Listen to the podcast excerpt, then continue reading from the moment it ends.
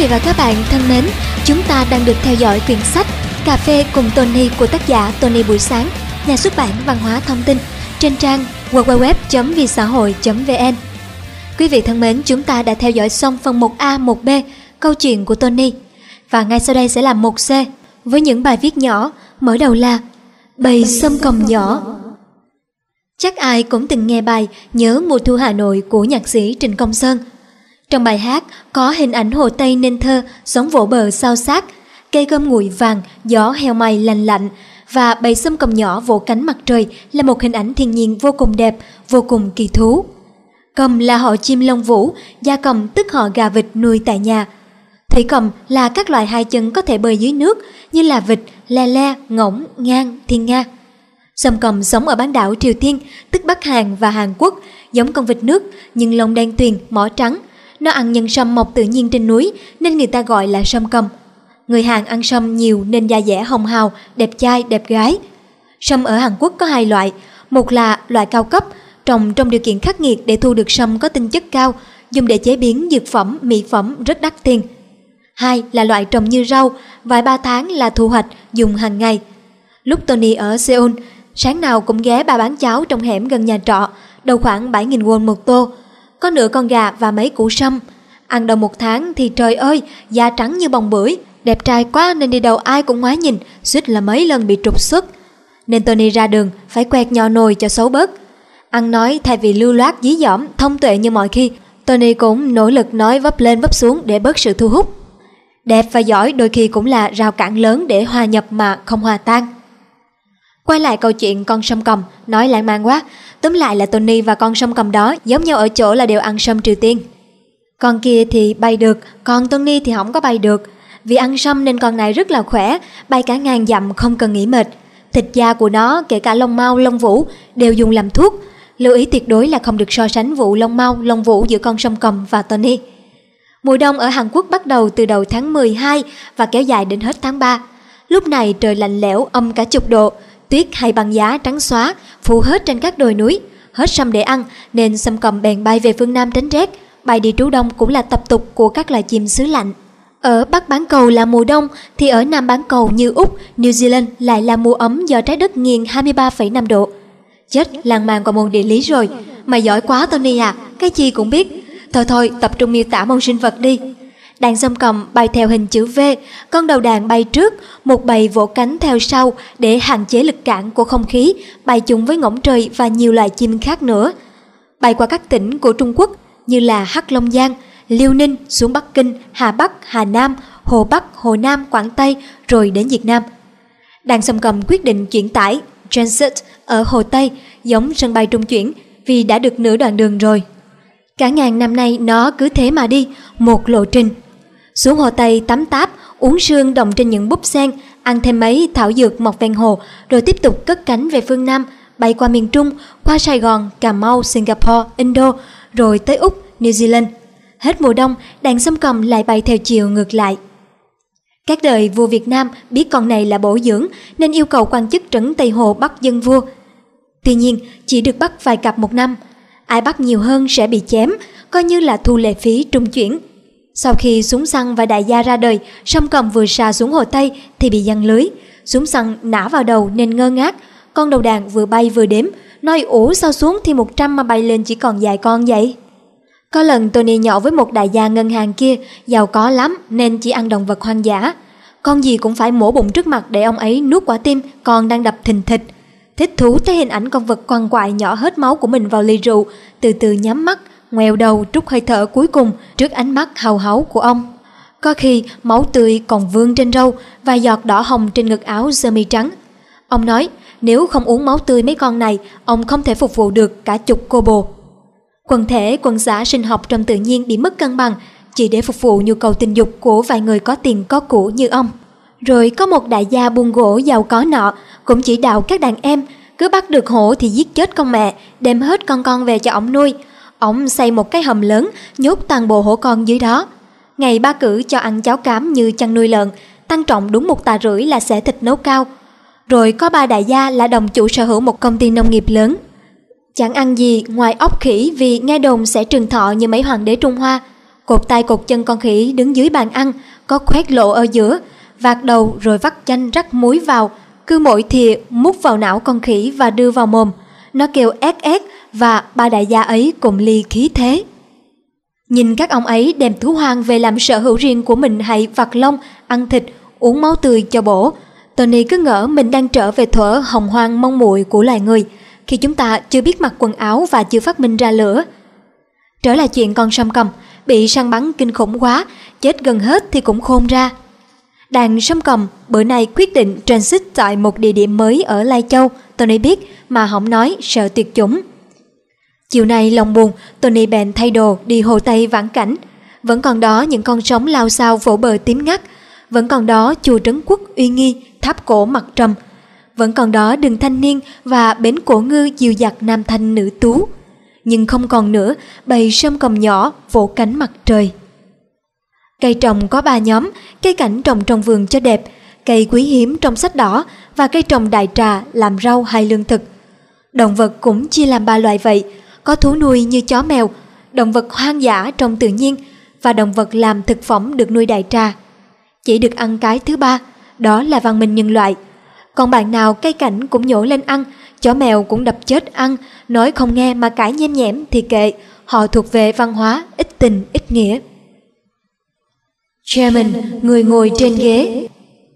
Hôm qua, Tony có nhận được một hồ sơ xin việc. Trong hồ sơ ghi rõ kinh nghiệm làm việc là từ đến chủ tịch hội đồng quản trị, rồi từ đến từ đến làm chủ tịch hội đồng quản trị. Tức ra trường đến lúc nộp đơn xin việc vào công ty mình, anh ấy chỉ làm chủ tịch hội đồng quản trị. Tò mò nên Tony hôm nay cũng mời lên phỏng vấn thử. Bước vào phòng là một cậu ốm tông ốm teo với cặp kính cận muốn đánh sập cái mũi. Tony hỏi, thế với kinh nghiệm làm việc trước kia bạn có thể đóng góp được gì cho hãng của tôi? Anh ta lúng túng nói là em cũng không biết anna à, nhưng anh nhận em vô đi, việc gì em cũng làm, từ đánh máy đến thu tiền, rửa xe hay đi mua đồ ăn xế cho anh chị trong công ty. Tony hỏi chứ các công ty trước đây thế nào? Anh ta nói phá sản hết rồi. Vì anh ta có một bà chị, cứ vài tháng lại nghĩ ra một ngành nghề, lại thành lập công ty và bắt anh ta làm chủ tịch hội đồng quản trị.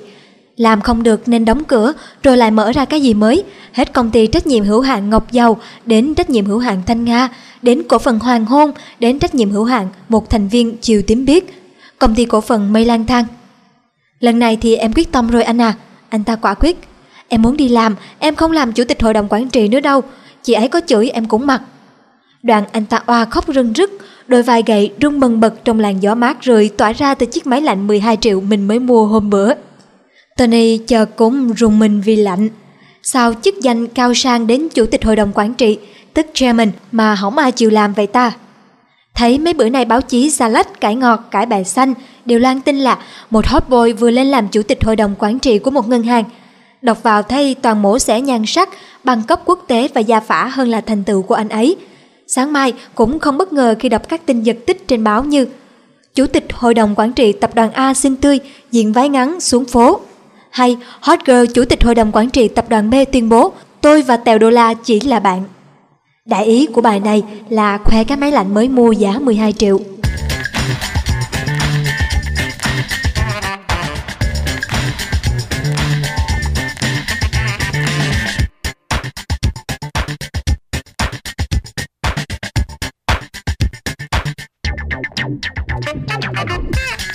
Hot Boy, Hot Girl và Hot Dog Năm 2005, Tony gặp bà Iris người Hà Lan ở lâu đài Windsor, nước Anh.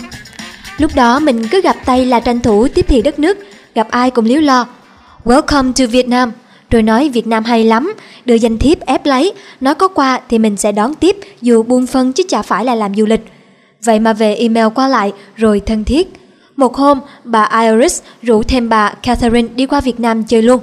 Tony đưa đi bảo tàng chiến tranh, đi Củ Chi, đi Mê Công chèo thuyền ăn mận, ăn cá tay tượng chiên xù, hai bà say mê lắm.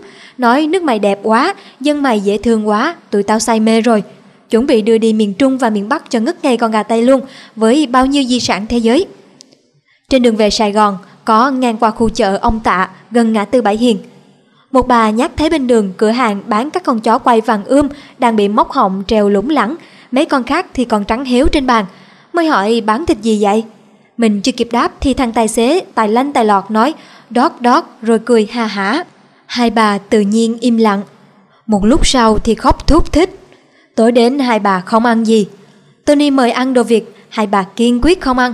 Mặc dù hôm trước là khen ngon và ăn khí thế, chỉ mua bánh mì rồi về phòng khách sạn ăn. Sáng hôm sau, bà Iris viết cái mail cho Tony nói là tối qua bà nhức đầu quá không ngủ được và nói thôi đổi vé máy bay về nước sớm. Cả hai bà đều không có tinh thần để tham quan nữa. Và cũng không muốn nói chuyện với người Việt vì cứ nhìn thấy những cái miệng xinh đẹp kia từng cắn xé từng miếng thịt chó là hai bà bị ám ảnh không trò chuyện được. Vì đối với người phương Tây, chó mèo là thú nuôi, là bạn bè, không ai ăn thịt bạn hay có thể vui chơi với người đã ăn thịt bạn mình. Thôi thì chịu ý, Tony đặt vé cho bà đi Angkor Wat rồi nối chuyến bay về Amsterdam. Dù sao đến Đông Nam Á thì cũng nên đi Angkor, chứ già rồi sợ không có dịp quay lại. Một tuần sau về nước, bà Irish mới gửi một cái mail khoe hình và nói ở Angkor Wat hai bà đã có một khoảng thời gian tuyệt vời. Nhắc đến Việt Nam, bà nói về có kể lại cho bạn bè ở Hà Lan nghe, ai cũng ngạc nhiên và trách móc sau người Việt lại ăn thịt chó. Chó và mèo là thú nuôi, chứ đâu phải động vật nuôi dùng làm thực phẩm, tức được sinh sản nhân tạo và nuôi đại trà trong các farm, trang trại đâu. Bà nói, con gì thật ra cũng ăn được cả, nhưng phải tự đưa chuẩn mực đạo đức vào. Không ăn thú nuôi vì phạm trù tình cảm, lòng nhân ái, tình thương với chúng nó. Không ăn thú hoang quý hiếm vì phạm trù bảo vệ cân bằng sinh học cho con cháu muôn đời sau. Bà kể chuyện ngụ ngôn ngày xưa khi tất cả muôn loài được sinh ra, chó và mèo vẫn còn ở trong rừng. Loài người mới kêu về ở chung cho vui, loài chó có ra điều kiện là sẽ trung thành tuyệt đối. Dù có đánh nó vẫn vẫy đuôi mừng, nên mình có quyền định đoạt, tức có thể đánh chết nhưng không có được ăn thịt nó thì nó mới theo về. Loài người hứa rồi quên. Người châu Âu cũng từng ăn thịt chó, dẫn đến hành vi báo oán, tai họa dịch bệnh liên miên, có dịch chết mấy triệu người. Bà nói tao 75 tuổi rồi, tao biết gì đúng gì sai Tony à. Ai ăn thịt chó thì chó nó thấy là nó sủa dữ dội, và trước sau gì cũng bị tai ương vì lời nguyền ngày xưa. Nên bà nói, ai ăn thì ăn nhưng mày đừng có ăn nha. Tony từng ăn thịt chó khí thế, từng lê la từ khu sân bay, khu cầu thiện nghe, khu cư xá Bắc Hải, khu K26 Gò Vấp, còn ở Hà Nội thì khỏi nói, hải xôm, hải không xôm, tú béo, tú gầy, tú thật, tú giả gì cũng ghé qua.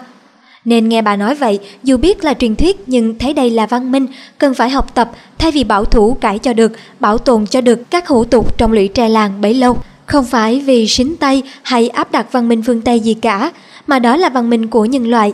Vì chỉ còn tàn dư vài nước ăn thịt thú nuôi. Nên sau đó thấy thịt chó, thịt mèo tự nhiên bị ớn ốc liền không ăn được nữa. Lên mạng tìm kiếm thông tin bằng tiếng Hoa thì mới biết thế giới hiện giờ chỉ còn người Triều Tiên, Nam Bắc Hàn, Trung Quốc và Việt Nam là còn thói quen ăn thịt thú nuôi. Và đây là cái rời rớt lại của văn hóa Trung Hoa. Cái gì có chân đều ăn được trừ cái bàn. Văn hóa ăn thịt chó khởi nguồn từ khu vực Động Đình Hồ trước công nguyên mấy trăm năm, bắt đầu từ các thầy cúng, các pháp sư luyện buồn ngải và sau đó lan ra dân thường. Văn hóa này lây lan qua mấy nước bên cạnh. Qua Hàn Quốc, mấy đệ tử bên đó nói – Bây giờ chỉ có thế hệ cha chú gốc gác nông thôn, lúc đó Hàn Quốc còn nghèo còn đói nên mới ăn. Ở Hàn Quốc có nông trại nuôi chó để lấy thịt, giống chó địa phương ăn rồi nằm không biết sủa, đủ mấy chục kg thì giết mổ như heo bò. Tuổi trẻ tụi em học văn minh phương Tây, không ai ăn nữa anh à. Cách đây mấy chục năm, báo chí Hàn Quốc cũng tranh cãi ăn hay không ăn, thậm chí Olympic Seoul 1988, tất cả các cửa hàng thịt chó đều phải đóng cửa trong suốt thời gian diễn ra đại hội vì họ sợ rắc rối với các tổ chức bảo vệ động vật. Và thằng Khan còn bảo, em nghe nói các nhà khoa học giải mã ADN của chó, nó là một trong những động vật giống con người nhất, 3 phần tư gen của nó y chang gen người, nên đạm của chó vào cơ thể sẽ được hấp thụ cực nhanh. Nhưng cũng có nhiều phản ứng như là co giật, sùi bọt mép sau khi ăn thịt chó do có sự tương hợp khi ăn thịt đồng loại. Ở Việt Nam, chó bị giết thịt bán ở chợ hay quán, chủ yếu từ nguồn bắt trộm, vì phần lớn người nuôi cũng quý chó và ít bán. Vì vậy, do nhu cầu quá cao dẫn đến có một cái nghề trong xã hội là nghề trộm chó. Mà không giống như việc bị mất gà, mất bò, mất xe máy, mất chó thuộc về phạm vi tinh thần, vì ai nuôi chó đều xem nó là thành viên trong gia đình. Nên khi phát hiện ai đó giết hại thành viên trong gia đình mình, họ sẵn sàng đánh trả quyết liệt và bọn trộm chó phải trang bị hàng nóng để nếu bị phát hiện thì ra tay luôn với cả chủ nhà, nên trộm chó gần đây đi đôi với giết người. Rồi gần đây, chó bắt trộm từ Thái, Lào và Campuchia ung ung kéo sang Việt Nam. Từng đoàn xe chở chó, ánh mắt con nào con nấy thống thiết nhìn lại cố hương lần cuối. Khổ thay phần chó miên, chó Lào, tưởng được êm ấm trên những thửa ruộng bậc thang, được vui đùa mỗi chiều bên dòng Mê Công, tung tăng bên nương rẫy với các bạn có cái tên nghe nà ná, ôm chảo bay ra biển, thì trong cái chiều đình mình đang lang thang vui đùa trên đường quê, hai tên đi xe máy dùng dây thòng lọng thích cổ một phát, lôi lên xe trong tích tắc, rồi tập kết hết lên xe có song sắt phía sau, thành hàng hóa xuất khẩu sang quốc gia láng giềng có thói quen ăn thịt thú nuôi. Chúng chỉ biết kêu rên ăn ẳng, ánh mắt buồn xa xăm trên con đường đồi núi gập ghềnh. Để lại sau lưng là những nhà sàn với khói bếp lam chiều, với những đứa trẻ đứng khóc mếu máu vì nhớ bạn văn bạn vện. Những ông bà cha mẹ đi khắp núi rừng để tìm về, cứ ngờ chúng hôm nay mãi săn chuột mà đi lạc ở nơi đâu. Rồi tin trộm chó bị đám đông dân làng đánh chết, cũng bỏ vào bao tải đập chết trên ư ử giống như trộm chó đã làm với chó. Nói cho mày chưa? Có chừa được không khi nhu cầu thịt chó vẫn cao chất ngất? Có cầu thì ắt có cung, có chừa được không khi mà hàng quán thịt chó vẫn đông khách thâu đêm? Cô em xinh xinh Tony gặp một lần vẫn có thói quen dùng tay cầm đầu chó gặm từng miếng và khen không biết chó vùng nào ngọt thịt quá. Từng sợi thịt chó vẫn dắt vào kẻ răng khi em cười. Có ông ngồi bên cũng bị dắt răng, bèn lấy tâm xỉ ra rồi nuốt lại vì thấy tiếc. Trên mạng diễn ra cuộc tranh luận gay gắt. Có người nói sao mạng người rẻ hơn mạng chó. Nhưng cũng có người cãi lại, tại tụi nó ăn cắp, hành vi ăn cắp cần phải trừng trị một mạng người đã ra đi để phục vụ cho nhu cầu nướng riêng xả lá mơ, xào măng, rửa mận, hấp hành cho những nam thanh nữ tú, những hot boy, hot girl ở thành phố. Họ không biết rằng khi ăn thịt chó họ đã gián tiếp giết người. Khác với thịt gà, thịt bò, có xuất xứ rõ ràng. Phần lớn thịt chó là nguồn gốc hàng ăn trộm, nên mình ăn thịt chó tức là gián tiếp tiêu thụ hàng ăn cắp và gây ra nỗi đau của bao người và cho mình. Vì bọn trộm chó dùng bã độc cyanur để đánh bả chó Chất độc này ngấm vào thịt chó nên mình ăn vào sẽ bị tích tụ, lâu ngày sẽ bị ngây ngây dài dại. Ngoài trừ ở Triều Tiên và Hàn Quốc là chó nuôi thành trang trại, ở Trung Quốc và Việt Nam chó bán làm thịt chủ yếu là chó ăn trộm. Bây giờ chẳng làng quê Việt Nam nào còn bình yên được nữa. Có khi nào bên miếng dồi chó thơm phức và ly rượu cay nồng chợt nhớ ai đó vì miếng ăn này mà phải bỏ mình. Thôi không thương chó thì hãy thương người. Cùng là người Việt, cùng con cháu lạc hồng, cùng màu da giọng nói với nhau, ai nỡ. Như vậy, việc ăn thịt thú cưng là hành vi đi ngược lại với văn minh của nhân loại và là một hủ tục cần phải loại bỏ. Còn ai cố giữ thì cũng kệ họ, không tranh luận đúng sai. Bài viết này chỉ dặn dò độc giả sống sao có nghĩa có tình, văn minh đẳng cấp, chân, thiện và mỹ.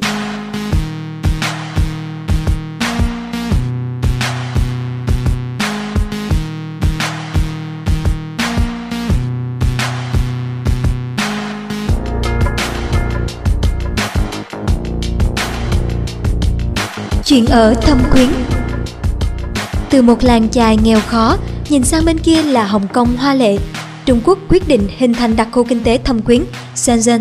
Và ngày nay, Thâm Quyến trở thành trung tâm kinh tế, tài chính và xuất nhập khẩu của cả miền Nam Trung Quốc. Điều ấn tượng nhất ở Thâm Quyến chính là những văn phòng 24 giờ. Ngoài ca từ 8 giờ sáng đến 6 giờ tối để buôn bán với các nước đông bán cầu, có ca đêm từ 8 giờ tối đến 6 giờ sáng – để xuất nhập khẩu với các nước Tây bán cầu như Mỹ, Canada, các nước Mỹ Latin. Theo chân anh bạn, 8 giờ tối lái xe đến một tòa nhà cao tầng ở trung tâm, bắt đầu công sở. 12 giờ đêm thì nghỉ, ra phố ăn khuya. 1 giờ 30 phút sáng vô lại, cả mấy trăm văn phòng trong tòa nhà đều nhộn nhịp nên không ai nghĩ đây là ban đêm. Các nhà máy giày dép, quần áo, đồ chơi, điện thoại, điện tử vẫn làm 3K nên giao dịch email điện thoại rôm rã, mùi cà phê thơm nồng, những bước chân đi vội. Gương mặt ai cũng lanh lợi hoạt bát, điện thoại tiếng Hoa, tiếng Anh buôn buôn bán bán. Bên Mỹ email qua một cái, bên này trả lời báo giá liền, nên họ lấy hết các đơn hàng, còn mấy đối thủ cạnh tranh như Việt Nam, Thái Lan, Indonesia, Campuchia thì lúc đó mắc ngủ, ngày hôm sau mới trả lời, rồi tối hôm sau bên Mỹ mới trả lời lại, rồi ngày hôm sau nữa mới nhận được thông tin, nên gút hợp đồng thì rất khó. Vì để có một hợp đồng xuất khẩu, người ta phải trả giá qua lại cả chục cái email và điện thoại. Ở các văn phòng 24 giờ này, nửa đêm vẫn gọi dịch vụ DHL, FedEx tới giao nhận chứng từ, hàng mẫu. Ngân hàng vẫn mở cửa để rút tiền, thanh toán bộ chứng từ. Vẫn bốc dỡ hàng và làm thủ tục hải quan ở cảng, xe tải và container vẫn chạy rầm rập trên đường, các kho bãi sáng đèn và nhộn nhịp suốt đêm. Phần lớn những sự ca đêm đều là các bạn trẻ mới ra trường, chưa vướng bận gia đình, đầy nhiệt huyết, các bạn tự lên mạng tìm kiếm đối tác nhập khẩu, giới thiệu trao đổi luôn tay luôn chân chứ không chờ ai giao việc. Tất nhiên lương bổng cũng cao hơn ca ngày. Thành một cộng đồng làm theo giờ Mỹ trên đất Trung Quốc, mọi người vẫn hẹn nhau gặp gỡ cà phê lúc 3 giờ sáng để bàn công việc và rủ nhau đi nhậu sau giờ làm, tức 6 giờ sáng. Có vũ trường mở cửa lúc 10 giờ sáng cho đối tượng này, đồng nghịch người. Tới 2 giờ chiều thì đóng cửa vì khuya quá rồi, phải về nghỉ để tối lại đi làm. Trước đây, Thâm Quyến chỉ là một huyện nhỏ của tỉnh Quảng Đông huyện Bảo An, giờ trở thành đặc khu kinh tế tách ra. Tuy vậy, tỉnh Quảng Đông vẫn là tỉnh giàu với thành phố thủ phủ là Quảng Châu. Tổng tài sản GDP khoảng 850 tỷ đô la, bằng Việt Nam 140 tỷ đô la, Thái Lan 360 tỷ, Philippines 250 tỷ cộng lại, trong khi dân số của Quảng Đông chỉ khoảng 90 triệu bằng Việt Nam. Dân Quảng Đông vô cùng giàu có, đi nước ngoài du lịch học tập như đi chợ. Có tiền nên cơ sở hạ tầng được tái đầu tư, đường xá rộng rãi, đẹp đẽ, tàu cao tốc chạy vù vù, tàu điện ngầm mát rượi, thành phố xanh tươi, y tế giáo dục đều được trợ cấp. Lượng hàng hóa thông quan của cảng Thâm Quyến hàng năm là 22 triệu TEU. Đơn vị đo của hàng hóa được container hóa tương đương với một container tiêu chuẩn. Gấp 10 lần cảng Sài Gòn, gấp 36 lần cảng Hải Phòng, cảng lớn nhất miền Bắc nước ta. Thế mới biết các bạn làm ngoại thương chuyên nghiệp như thế nào – Bên cạnh đó là cảng Hồng Kông cũng khoảng 23 triệu TEU, cảng Quảng Châu 10 triệu TEU nhưng bãi chứa container CY lúc nào cũng trong tình trạng không đủ chứa container, số liệu năm 2008. Làm việc nhiệt tình nghĩ ra việc và làm chứ không ngồi chờ người khác sai bảo là đặc trưng lớn nhất của lao động khu vực đồng bằng sông Châu Giang. Trong khi đó, ở Đông Nam Á, trừ Singapore, thanh niên trong độ tuổi lao động ngồi cà phê nhiều hơn ngồi trong nhà máy. Chiều đến thì người người nhà nhà đi nhậu, lượng bia tiêu thụ của các quốc gia này thuộc top đầu thế giới.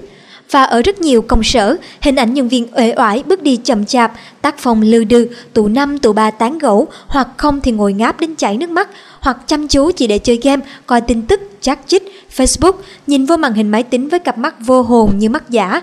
Nhưng sếp hay khách cứ đến giao dịch thì lập tức cáu giận vì đã làm tôi thức giấc. Quen không làm việc nên động tác thừa nhiều, xử lý gì cũng chậm. Vì ít làm, ít việc nên cũng ít tiền, gương mặt ai nấy buồn hiu buồn hắt. Thử quan sát một ngày ở một công ty xuất nhập khẩu gỗ ở Campuchia, màn hình trước mặt mở ra toàn các trang web liên quan tin tức ca sĩ diễn viên. Một số ôm iPhone, iPad, coi Facebook tò mò tọc mạch chuyện riêng tư. Cả chục nhân viên ngồi với vẻ mặt buồn so, cứ mấy phút thì liếc coi đồng hồ một lần. Đến 5 giờ chiều thì vội vã tắt màn hình, đi nhậu, giải phóng năng lượng tích tụ cả ngày bằng cách vung tay chém gió phân phật trên bàn nhậu và hôm sau thì đi trễ vì dậy không nổi. Lại vào ngồi đếm thời gian cho hết ngày. Và cứ thế, hết tuần, hết tháng, hết năm, hết một đời người. Chuyện một cô giáo Năm ngoái, vào tháng 11, Tony đi công tác ở huyện T, tỉnh D. Gần chỗ khách sạn Tony ở có một quán tạp hóa nhỏ. Chủ quán là một bà lão khá đẹp, nhìn trí thức, tầm 70 tuổi. Một buổi sáng Tony ghé mua đồ thì thấy đóng cửa. Vô hỏi, ủa sao bà đóng cửa sớm thế? Thì nghe bà nói hôm nay là ngày 20 tháng 11 nên cô nghỉ bán lên trường cũ sinh hoạt chút, gặp các thầy cô cùng thế hệ cũng đã về hưu rồi về nhà. Cô chờ học trò cũ đến thăm. Cây Tony đổi xưng hô, gọi cô xưng em cho nó ra vẻ học trò. Cô nói, giờ người ta chỉ thăm thầy cô đang dạy, có ai nhớ đến thầy xưa đâu, vì cô chỉ là một cô giáo làng. Tuy nhiên cô vẫn đợi, biết đâu có đứa trở về, nên cô thay bộ đồ thiệt đẹp, trang điểm chút rồi pha trà, bỏ ít kẹo ra đĩa để trên bàn. Cô hỏi, Tony làm ngành gì mà cứ thấy xuống đầy hoài vậy? Tony nói làm nông nghiệp. Cái cô kể anh X, anh Y đang làm việc ở các sở địa phương đều là học trò cũ của cô. Tony liền lấy điện thoại gọi cho các anh ấy vì rất thân. Hóa ra anh X, anh Y đều đi lên Cần Thơ cả, thăm viếng các thầy đang hướng dẫn hai anh làm thạc sĩ. Hai anh nói, chị nhớ đã học qua cô giáo đó, nhưng không rõ là lớp mấy. Nên thôi, không ghé đâu, hai anh nhắn Tony gửi lời hỏi thăm cô giáo cũ. Nói chuyện với Tony mà cô cứ nhìn ra ngoài cửa miết, cứ có tiếng xe máy thì cô lại chạy ra, nhưng tuyệt nhiên chẳng có ai, ngoài một số người ghé hỏi sao hôm nay cô đóng cửa quán vậy. Tối đến rất khuya, Tony xong việc ngoài đồng và về khách sạn, ghé tặng cô một món quà nhỏ. Cô đã thay bộ đồ để chuẩn bị đi ngủ. Lúc ra khỏi cửa, Tony có ngoái lại nhìn, thấy trên bàn chỉ còn vỏn vẹn bó hoa của cô tự mua và gói quà nhỏ của Tony, một người xa lạ mà cô chưa kịp hỏi tên kết thúc một ngày hiến chương nhà giáo ở một vùng quê nước Việt.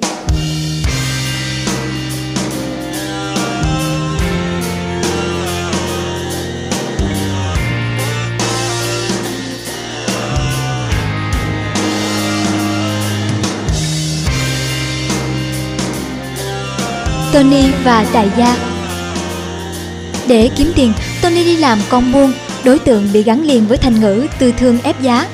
Đùng một cái, mọi người nói mày là doanh nhân. Tony ngơ ngác hỏi có thiệt không mày? Hôm bữa gặp chị kia nhìn quen lắm, trang điểm mắt môi lem luốc, nói chị là nữ doanh nhân nè em, vì chị mới mở công ty kinh doanh thực phẩm. Ủa Tony nói, sao em nhớ chị bán xôi mà?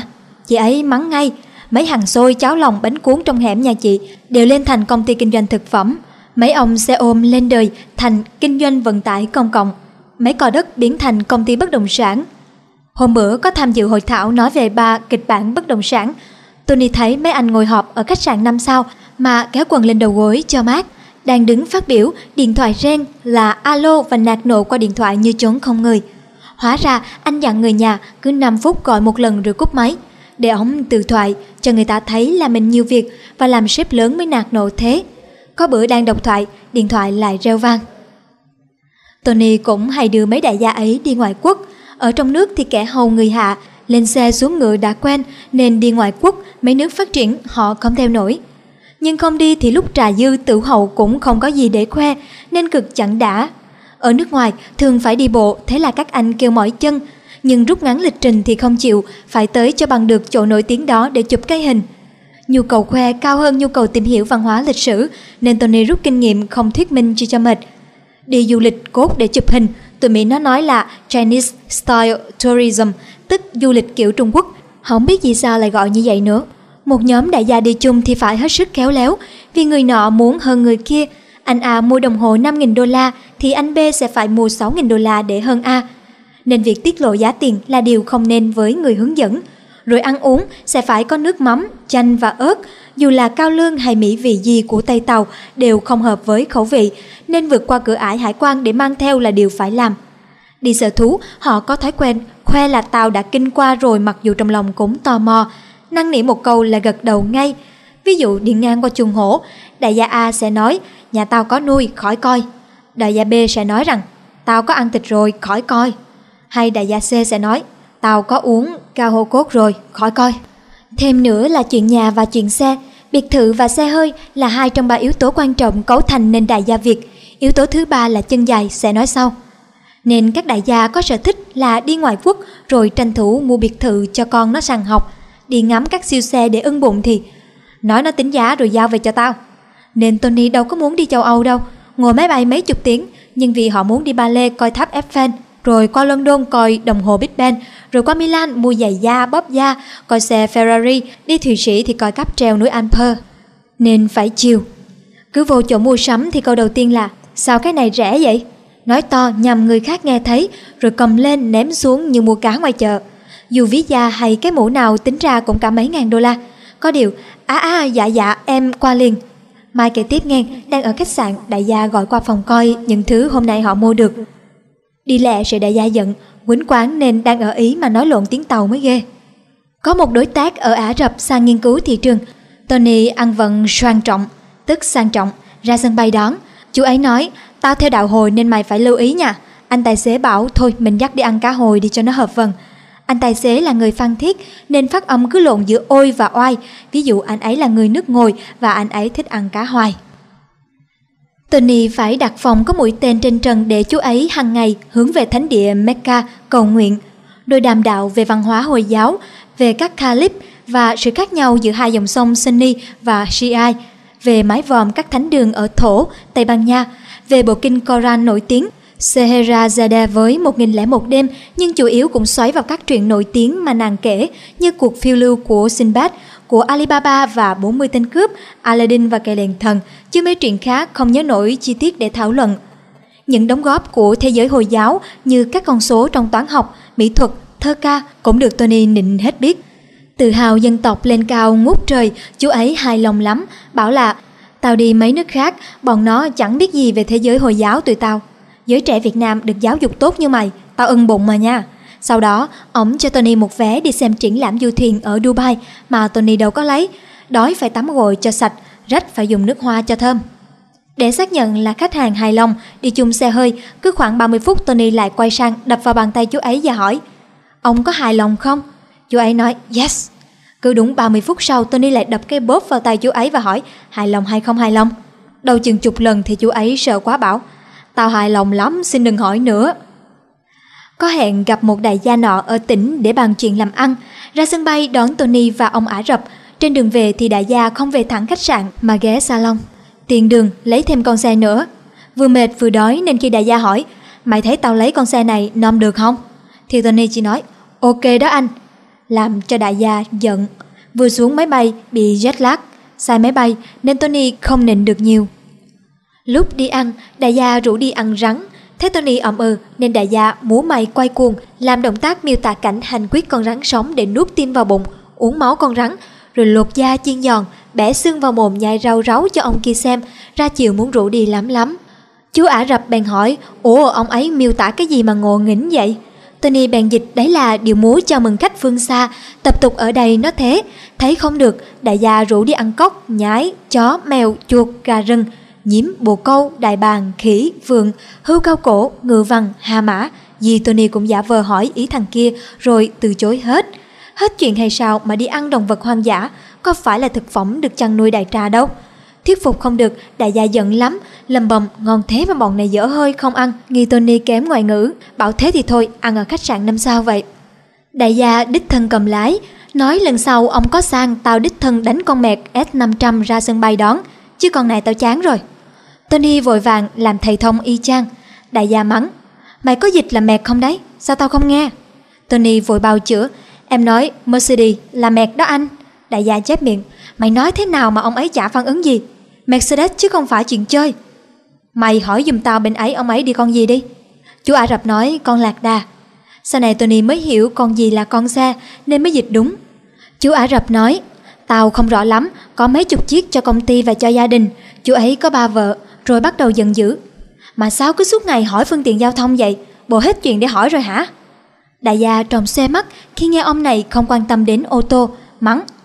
Lại kém ngoại ngữ, lần sau mày khỏi ra, Tao nhờ đức khác dịch hết ý tao Xe ô tô ai chẳng quan tâm Mày toàn cắt ý Tony rưng rức khóc vì bị sai sẻ Và đúng là xã hội ta quan tâm đến xe cộ thật Nhớ hồi phổ thông một lần cả lớp đạp xe sang nhà bạn Tuyết Tuyết chơi Nhà Tuyết Tuyết thuộc loại khá giả Một cái ngoài lộ, một cái trong vườn Cả lớp gửi xe đạp ở nhà ngoài Và đi bộ vào vườn chơi Chỉ khoảng vài ba trăm mét Đang đi thì tiếng xe máy gầm rú vang hồi từ phía sau Cậu bạn ấy đi đâu về, ông chạy đến trước mặt đoàn học trò và dừng lại kêu rất to. Lê Trần Thị Hồng Hoa tuyết tuyết, lên the rim, cậu trở về con. Tuyết tuyết phùng phịu, thôi để con đi bộ chung với các bạn. Cậu ấy quát, tao bảo mày lên the dream là lên the dream ngay có nghe không? The dream cơ mà, đâu phải chuyện chơi. Tuyết tuyết đành leo lên xe đi trước, Vừa leo lên thì ông cậu rồ ra thật mạnh, phóng đi, làm con nhỏ suýt té ra đằng sau theo định luật 3 của Newton, vector AB bằng vector đối của vector BA. Khói xăng kéo dài thành vệt, mùi xăng thơm ngát suốt cả con đường làng. Và lũ học trò như Tony hít lấy hít để, con đường làng vẫn quanh co, quanh co. Quý vị và các bạn thân mến, vừa rồi là phần 1C chuyện của Tony trong quyển sách Cà phê cùng Tony, tác giả Tony Buổi Sáng, nhà xuất bản văn hóa thông tin. Kính mời quý vị và các bạn cùng đón theo dõi những phần tiếp theo của quyển sách này trên trang web www.vietsahoi.vn.